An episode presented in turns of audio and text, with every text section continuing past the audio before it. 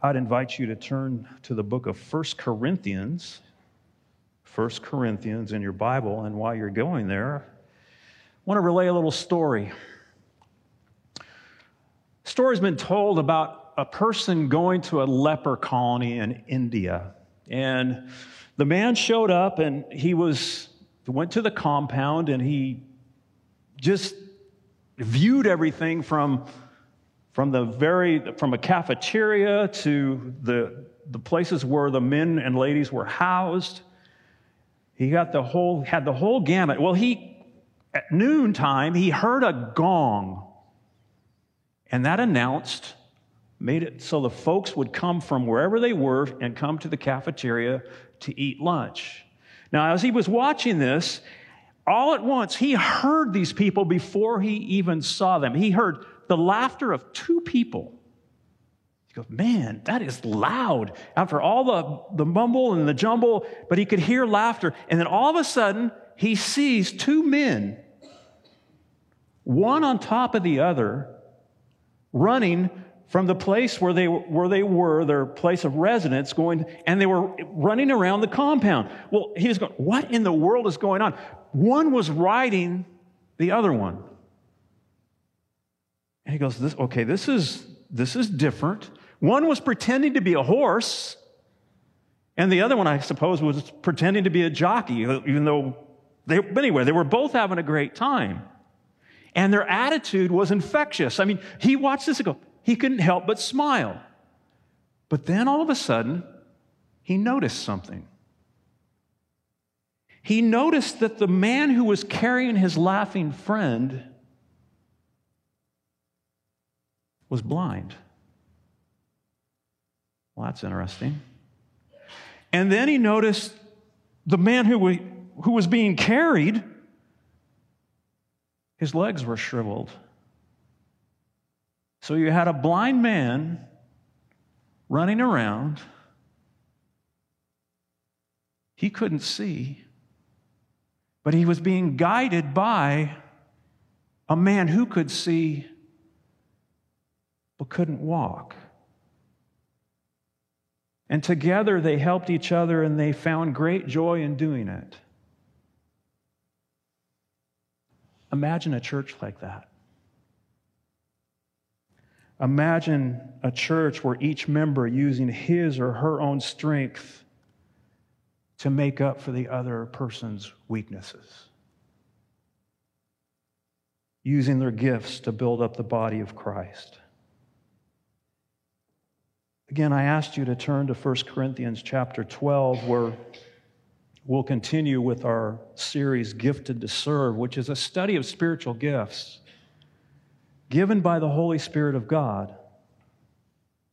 The Holy Spirit, who was sent by Jesus to baptize and indwell us. We're baptized in the Holy Spirit. He was also given spiritual gifts to every believer who has trusted Christ as their Savior. And that means every single one of you who has bowed the knee to Christ. Each one of you, each myself, we've been given a gift. Well, taking this truth even a step further, I hope we might wonder, well, why have we been gifted? Why? It's not because, well, I want to play the piano great. I want the gift of music to be able to play, or I want to be able to, to, to heal someone. No. We've been given the gifts. The answer is in, found in, in verse 7 of chapter 12, where he writes, To each is given the manifestation of the Spirit for the common good.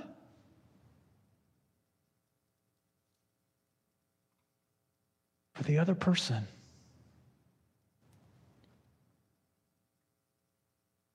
So much like the two men in the story, today we'll observe, we'll observe Paul's description of the body of Christ working together as one.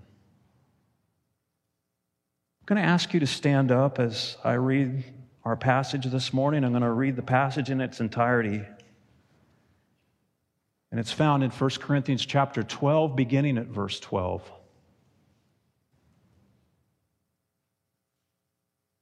It goes to the end of the chapter. The word of the Lord. For just as one body is one and has many members, and all the members of the body, though many, are one body, so it is with Christ. For one, in one spirit, we were all baptized into one body Jews or Greeks, slaves or free, and all were made to drink of one spirit. For the body does not consist of one member, but many.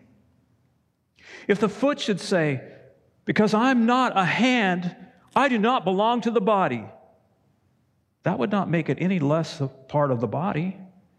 And if the ear should say, Because I am not an eye, I do not belong to the body, that would not make it any less a part of the body. If the whole body were an eye, where would the sense of hearing? If the whole body were an ear, where would be the sense of smell? But as it is, God arranged the members in the body, each one of them as He chose. If all were a single member, where would the body be? As it is, there are many parts, yet one body. The eye cannot say to the hand, I have no need of you, nor again the head to the feet, I have no need of you. On the contrary, the parts of the body that seem to be weaker are indispensable. And on those parts of the body that we think less honorable, we bestow the greater honor, and our unpresentable parts are treated with greater modesty, which our more presentable parts do not require. But God has so composed the body, giving greater honor to the part that lacked it that there may be no division in the body, but that the members may have the same care for one another. If one member suffers, all suffer together. If one member is honored, all rejoice together. Now you are the body of Christ and individually members of it. And God has appointed to the church first apostles, second prophets, third teachers, then miracles, then gifts of healing, helping, administrating, and various kinds of tongues. Are all apostles? Are all prophets? Are all teachers? Do all work miracles? Do all possess gifts of healing? Do all speak with tongues? Do all interpret? but earnestly desire the higher gifts, that I will show you a still more excellent way. May God bless the reading of His Word, and may the Holy Spirit of God communicate to us what each one of us needs to hear this morning. Please be seated.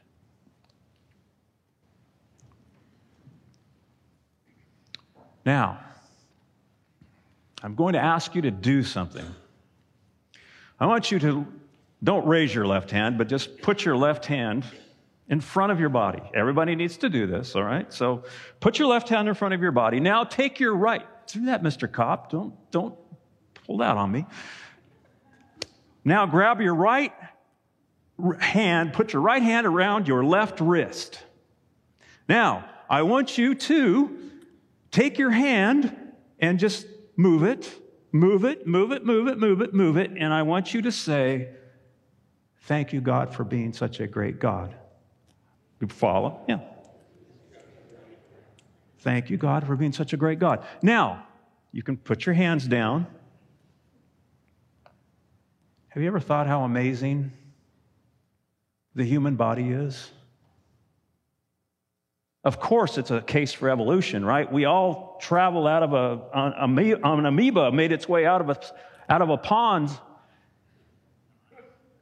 Really? The body is amazing. Our bodies are amazing creations. We're able to praise God, move our fingers, even grab our hands, and even make fun of a friend all at the same time. It's something that God has truly, fearfully, and wonderfully made. And Paul uses the body in 1 Corinthians 12 to describe his church. According to the scriptures, we are described as Christ's body on earth. In Ephesians 5, he is the head, means he's the top. He runs the entire thing. And we are individually members of his body. And just as the human body, when it's working as it should, can be and should be something beautiful. It can be an industrious. It's able to do great things. So too the church. So too the church, when it is working in harmony.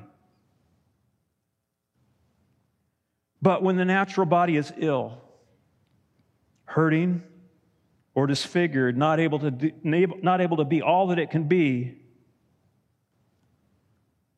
so too is the church. When the church is hurting, when the church body is not being all that it can be, we're, we're not performing at top notch. And that ought not be so. Well, speaking of the church, we often fail to live up to the level that we could because we simply don't understand what and who we are. We don't understand.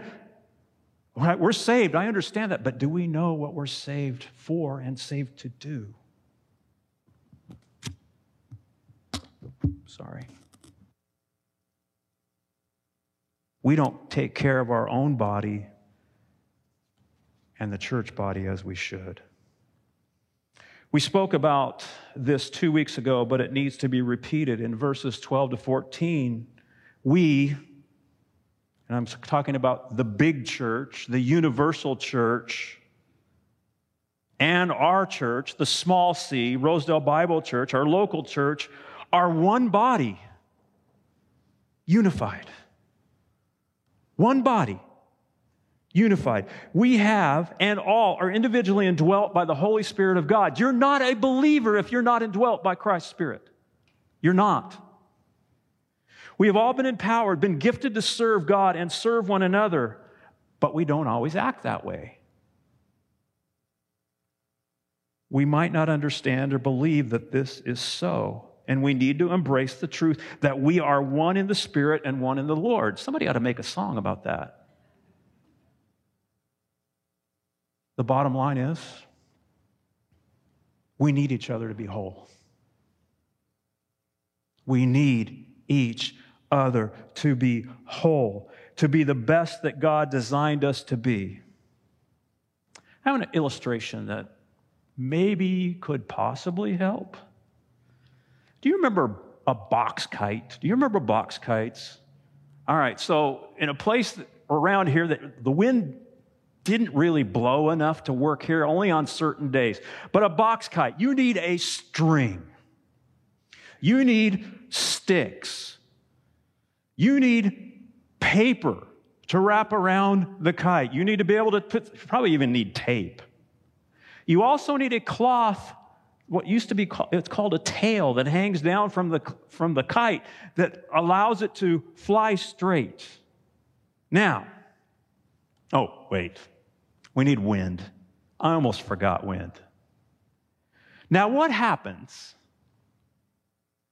Case in point, the string breaks. What happens if a paper rips on one of the ends of the kite? What happens if the person gets distracted who's holding the, the string? It's not that funny. what happens if the tail gets caught in the tree? What happens if the wind dies down? It doesn't fly. The kite crashes. Now, with all these things in mind, which part of the kite is more important?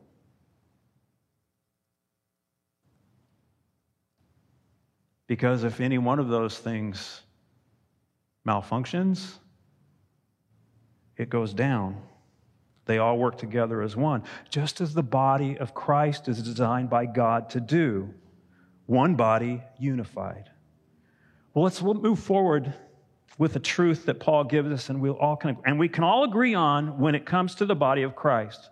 Paul also is saying one body diversified. One body diversified. Now, we can all agree that there are many parts to the body, right? I know this seems redundant, but we have many parts. I don't think that's up for debate. But now we're transitioning about how the body is not being all that it's made to be. If we're all diverse, and we are, what are some negative attitudes that and feelings that we can display? What, what are some of the negative attitudes? Well, first of all, in verses, I mean, we see from 15 to 20, part of the body, they can feel useless and ineffective. Right? Though these people think this way, and I, and I don't mean these people, I mean many of us, and at different times, I have felt this way. So you're not alone, but it's not right. I'm just saying it's you're not alone. I'm expendable. I don't matter. I'm unproductive. I'm unqualified. I don't have the right education. I don't even have the right pedigree. One theologian has rightly said, and I quote, they consider themselves as an appendix or the tonsils or the wisdom teeth. Cutting them out of the church might even be a good thing for the church.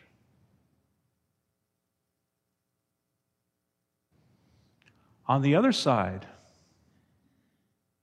or maybe I should say, since we're talking about the body, on the other hand, some people think that they are better than they would, than they think, well, yeah, I, they can't do without me.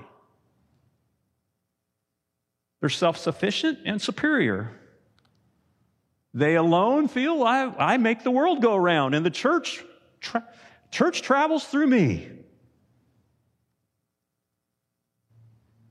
And they think, you know what, if others aren't just like them, they simply don't matter. The people who don't think like me, they don't matter. Or even worse, they aren't good enough.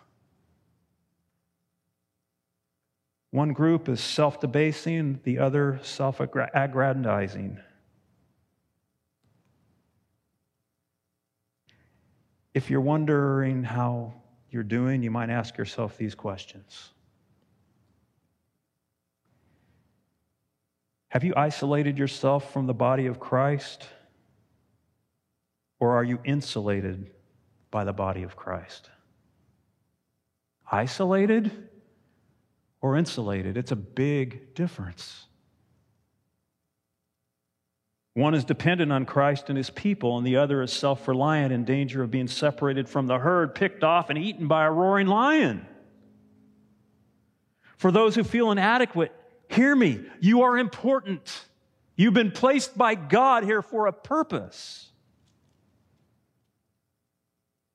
He has chosen you to be here for a reason. Verse 18, but as it is, God arranged the members in the body, each one of them as He chose. If all were a single member, where would the body be? As it is, there are many parts, yet one body. When we don't believe we belong or that we're, but we're indispensable, we're saying, God, you made a mistake. Hear me? God, you made a mistake. I don't want to be like so and so. They need to be just like me. Be careful. Be careful. Understand the truth that God doesn't make mistakes. He does not make mistakes. He can redeem anyone from any situation and use anyone he has placed in the body of Christ. You are here for a reason. And remember, even though we are diversified, we are one body. We can, become, we can become independent, either separating ourselves because of feelings of inadequacy, or the opposite, overconfident concerning our own abilities. And when this happens, the body gets really sick really fast. We're called to be just the opposite, which is one body interdependent. Another way to say this, it could be we need to be mutually dependent. Now, I want, to give, want you to give yourself another quick test. Four simple questions that could reveal where you are concerning interdependence. All right? The first. In the past month, Did you share with someone from the body of Christ an area of need in your life?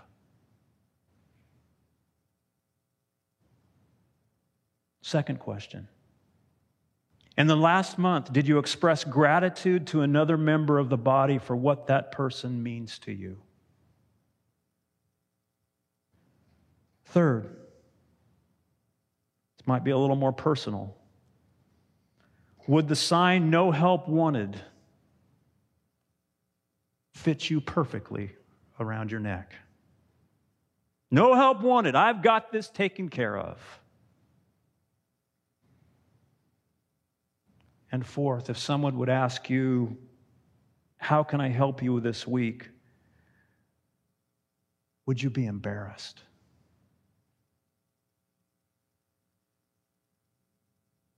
If we cut off any part of the body, or when any part of the body declares independence from the rest, it begins to die.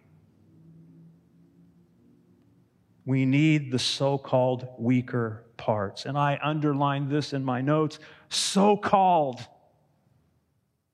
There are no weaker parts in Christ's body. None. No one is an acceptable loss. In fact, verse 22 says, on the contrary, the parts of the body that seem to be weaker are indispensable. Think of that. Believe that. It's from God's word. For those of you who are mechanical, a $3 seal can cost a race team a huge trophy. Oil leak out of a rear end, gone. It stops. For those of you who like to travel in your cars to go someplace on a, on a trip, do you know a 50 cent valve stem? If it breaks, guess what? Your tire's flat. All these parts, cheap. How about those of you who cook? A half teaspoon of salt, if it's not put into a recipe, can ruin the whole thing. Or possibly even a half teaspoon more.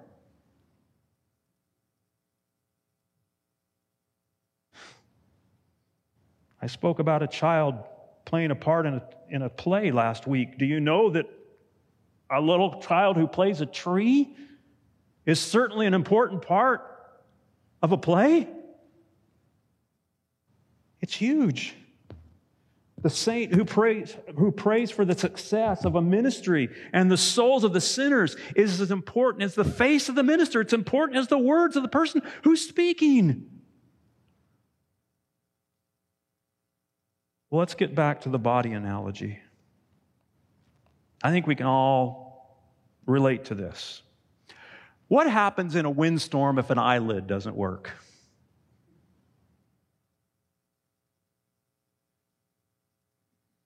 What happens if an anvil and a hammer inside your inner ear, small little dinky parts, right? They don't, they don't matter. What happens if they don't work right? You don't hear. The strong need the weak, and vice versa. Look at verses 23 and following. And on those parts of the body that we think less honorable, we bestow the greater honor. Now, I'm going to get really, really scientific and medically profound for all you folks right now.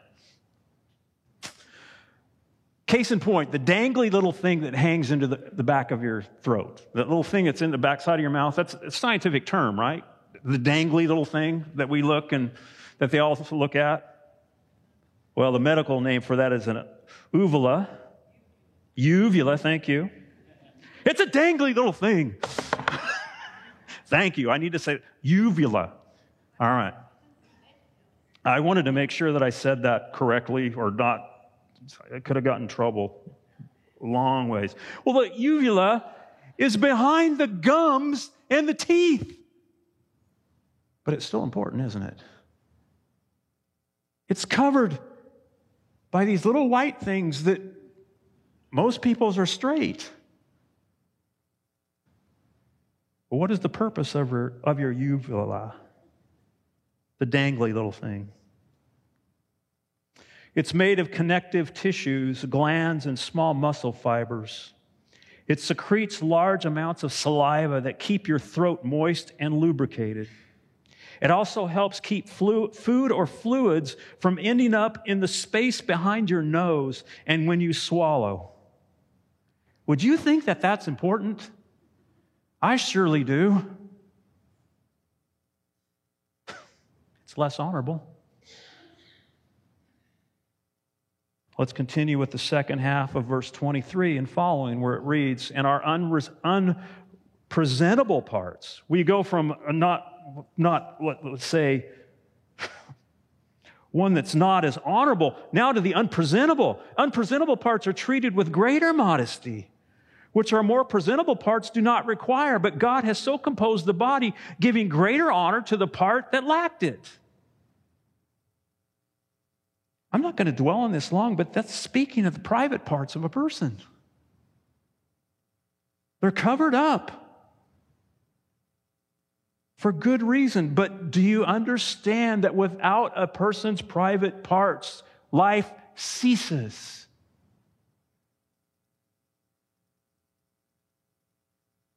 But they are the most covered and delicate parts of the body.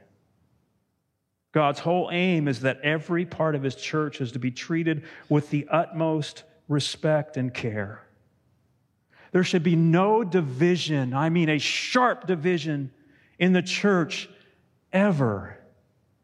Every from, everyone from the nursery age who works in the nursery all the way to Clara Cleaver is important they're precious in God's eyes and they're priceless in God's economy. And every person is important to the body of Christ. We need each other. Which brings us to our last point. We are one body appointed. And you might ask, well, well what do you mean by that, Danny? What, what do you mean? Well, first, I want to ask a question, and it's not a, a trick question before I answer the first. Who's the one doing the appointing? It's God. God is the one who appoints. Well, what does appointing mean? Appointing simply means to be set in place, to put in place. Here it means an official appointment to an office. And the bottom line is the, the logical inference here is the verses that no spiritual gift is intended for all Christians. No spiritual gift is intended for all Christians. We're different. We've been given different gifts. The point that Paul makes is that God didn't want everyone to be an apostle. The Lord didn't want everyone to be a prophet or a teacher or to speak in a foreign tongue. No. Well, I want to quickly review the gifts named here. First, the apostles. Their description is given in Acts 1. I would, if you have time, go ahead and just turn there quickly. Acts chapter 1, beginning at verse 21. Apostles, and this is where they were, they had to replace Judas. And the, tw- and the 11 at that time, they said, this, these are, this is the, what has to happen? This is the, oh goodness, I'm losing my mind. The description given, the job description. Verse 21 of Acts 1 Men who have accompanied us during all the time that the Lord Jesus went in and out among us. Okay, that's separating it down, all right? beginning from the baptism of John until the day when he was taken up from us. One of these men must become with us a witness to his resurrection. There are no capital A apostles alive today. I've been in places where they said, I'm an apostle. And I had to bite my tongue. We aren't privy to any of the words that Jesus wrote. We don't know whether he wrote on any paper. We know one time when he wrote on the ground. But the message that he gave was taken by these men to the world. These were the apostles. Prophets, men and women who were given words to speak directly from God's Spirit. Also, they were those who spoke a word from the Lord. They speak the truth of God. Teachers, people who were given the gift to build up the converts, won by the evangelists and the apostles. Miracles, those who, were, those who were given the ability to be used by God to supernaturally intrude on the laws of nature the purpose? To prove the message, to prove the gospel is real, what I'm speaking is true. Healing.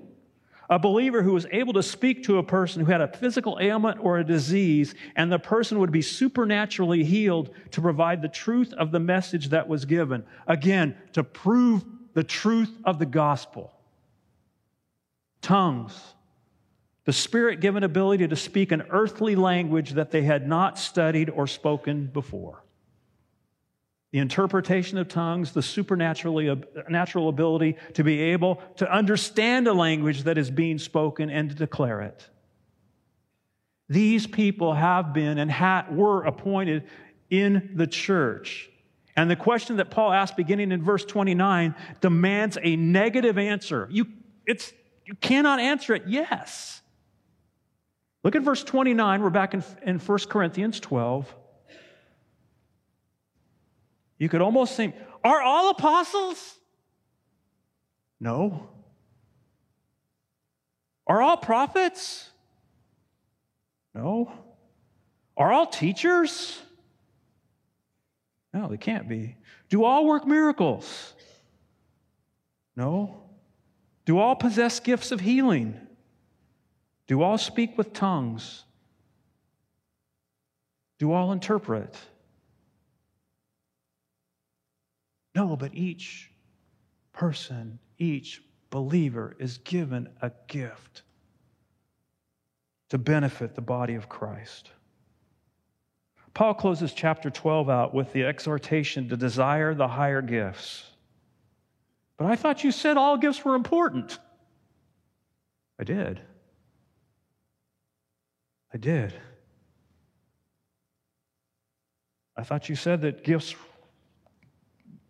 all gifts are valuable. They are. The Corinthians were looking for gifts that were showy, that they could brag on. But a greater gift was one that edified the body. I believe that gifts that do edify the body uh, are more important, and that answer will come in chapter 14. But speaking of gifts bestowed, I also believe that we should seek to improve our natural ability that goes along with those gifts given by God. If you have the gift of teaching, you need to do all that you possibly can to study how to do it better. If you have the gift of giving, understand your audience, understand the, somebody who uh, needs what, need, what you have to give. But God is the one supplying that need and supplying that gift. If you work hard at helping others, if you have the gift of helps, do it to your best ability. But as we'll see next week, the gift means nothing. Nothing unless they are bathed with love. And unlike these gifts that were given, each one of us given one or two or possibly more gifts, every single one of you are called to love your brother. Can't get away from that.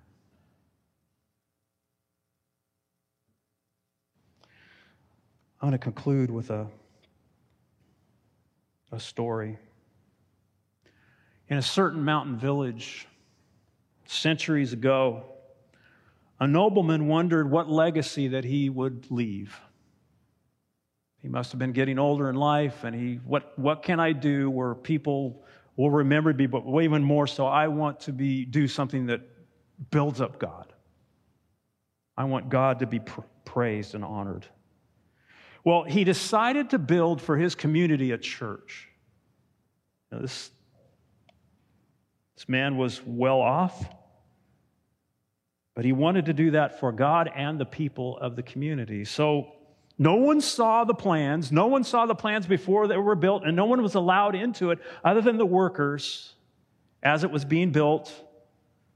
And they all showed up when the day came come, come here. And when the people gathered, they saw this marvelous architectural marvel. It was beautiful. They could see the place. Oh, yeah, I can stained glass pews that were hard so you wouldn't fall asleep on them. It had great beauty and completeness. And then someone asked, now remember, this is a couple hundred years ago, where are the lamps? Where, where are the lamps?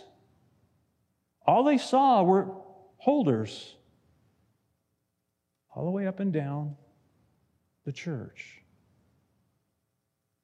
And the nobleman pointed to them and he said, as he gave each, one, each family a lamp, This is your lamp, this is yours, this is yours, this is yours, this is yours. And every time you come to this particular place of worship, you'll put your light in its holder. And it will light up the area that you're at. But understand, when you don't come, that place will be empty and that place will be dark. We all need each other to light.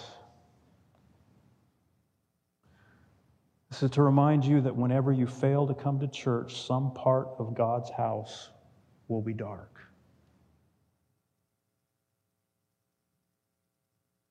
We need each other. We need each other. Church, use your diverse gifts working together as one. Lord, as we come to you to sing a final song before we leave,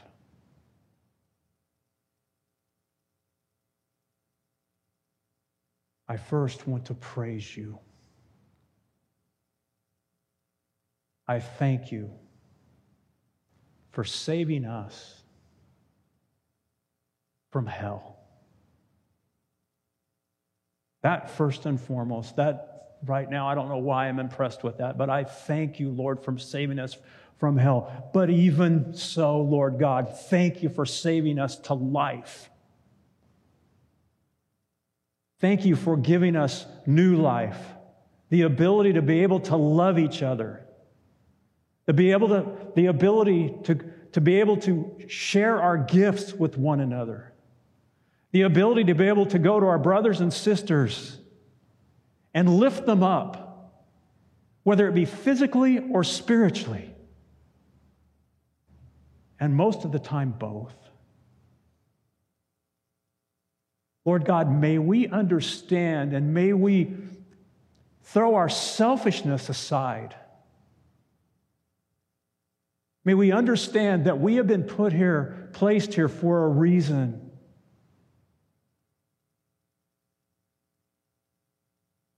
And that is for the common good.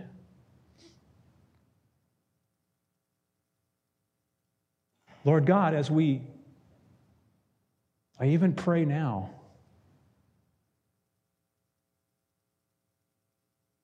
impress on us, Father how you want us to minister to each other, how you want us to minister to those outside of this church, how we can use our gifts for the common good for your glory.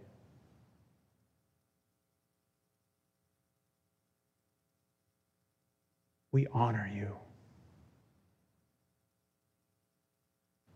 I pray these things in Christ's name. Amen.